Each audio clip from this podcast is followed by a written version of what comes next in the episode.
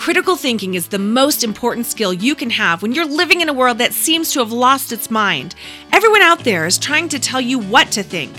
I want to teach you how to think. In every episode, I'm exposing the logical fallacies being used by advertisers, politicians, influencers, news outlets, social media memes, and maybe even your own best friend.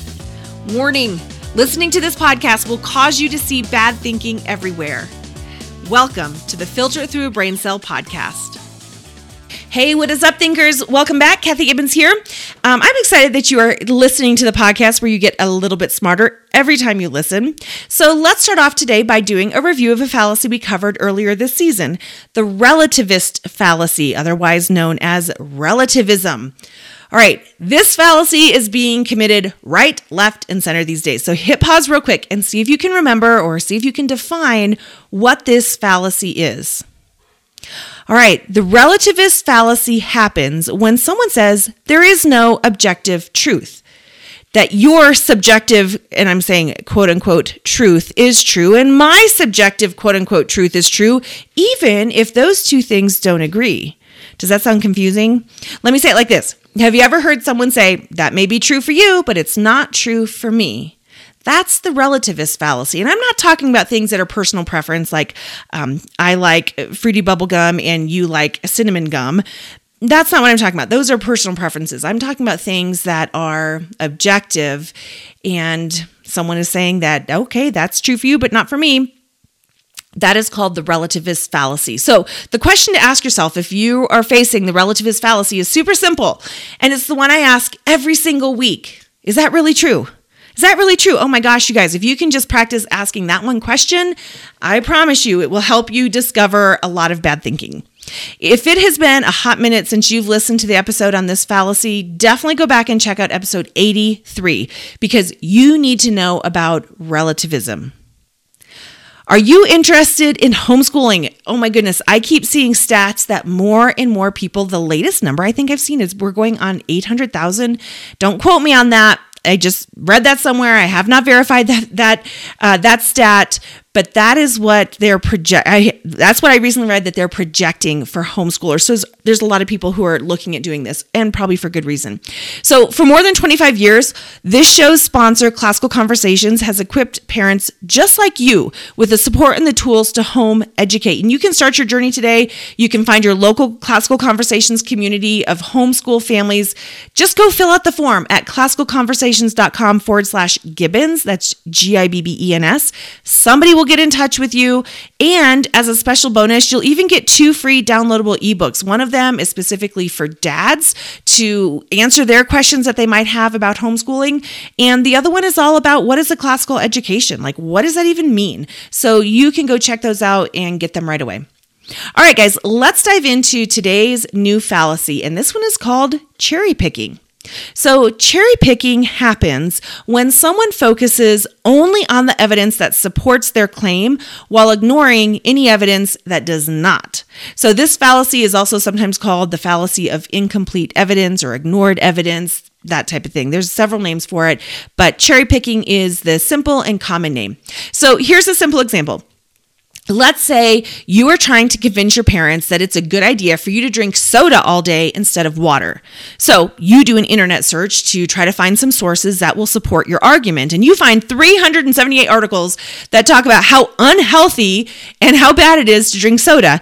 But you find one random study that one of the soda companies sponsored that somehow says soda drinking is not that bad. Boom, you've got your evidence. So you print off that one article, take it to your parents to help you make your point. Okay, it's obviously a made up example, but you get the point. You cherry picked which articles you are going to share with your parents to try to make it look like your idea was a good one, while purposely leaving out all the evidence to the contrary. Another classic, and I don't know, this is kind of funny to me to think about this. Um, another classic example of cherry picking is resumes. When you write a resume to try to get a job, you are doing a form of cherry picking. You pick out the highlights of your education and of your work history to present a picture of yourself that is favorable to potential employers.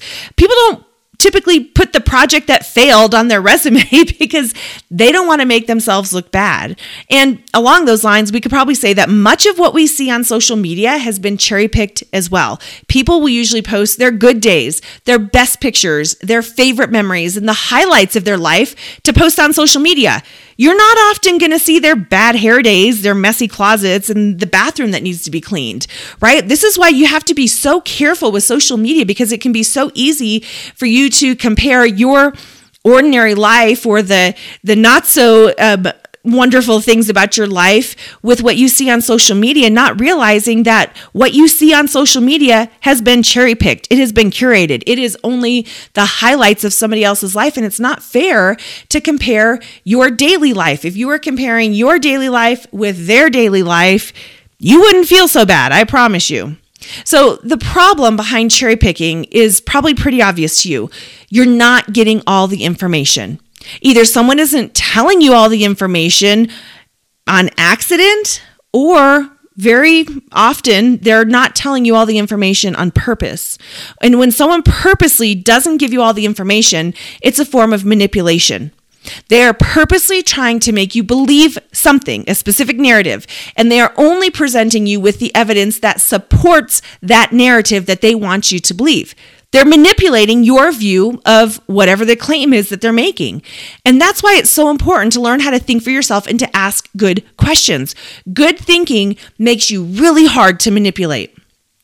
Now, another way that this fallacy can happen is when someone chooses to disregard any evidence that goes against what they want to, to believe to be true. And this tends to happen to people, especially when they come up against evidence that goes against a really strongly held belief or a value, and they're just not open to anything that might challenge their beliefs or cause them to possibly change their mind we had kind of a sad example of cherry picking happen recently in our country. There was a person who had gone into a Christian school and killed six people, three of which were children. And this person had written a manifesto where she described what she was thinking and why she had done this. However, that manifesto was not was not released or at least it hasn't been uh, up to to this point and the story that was told by many of the press and news outlets completely left out any of the information that was on this manifesto because it wasn't released, right? They couldn't have it. And often they excluded the fact that the victims were targeted because they were Christians. And in essence, they cherry picked the information they gave out about what had happened in order to create a specific narrative about the shooter and made it seem like she was the real victim. It's kind of crazy, right? And by the way, when this type of thing happens, it's called evidence suppression. And it's one of the ways that people commit the cherry picking fallacy. So, the question to ask yourself if you think you might be facing or you even might be committing the cherry picking fallacy is this Is there more to this story that I don't know? Is there more to this story that I don't know?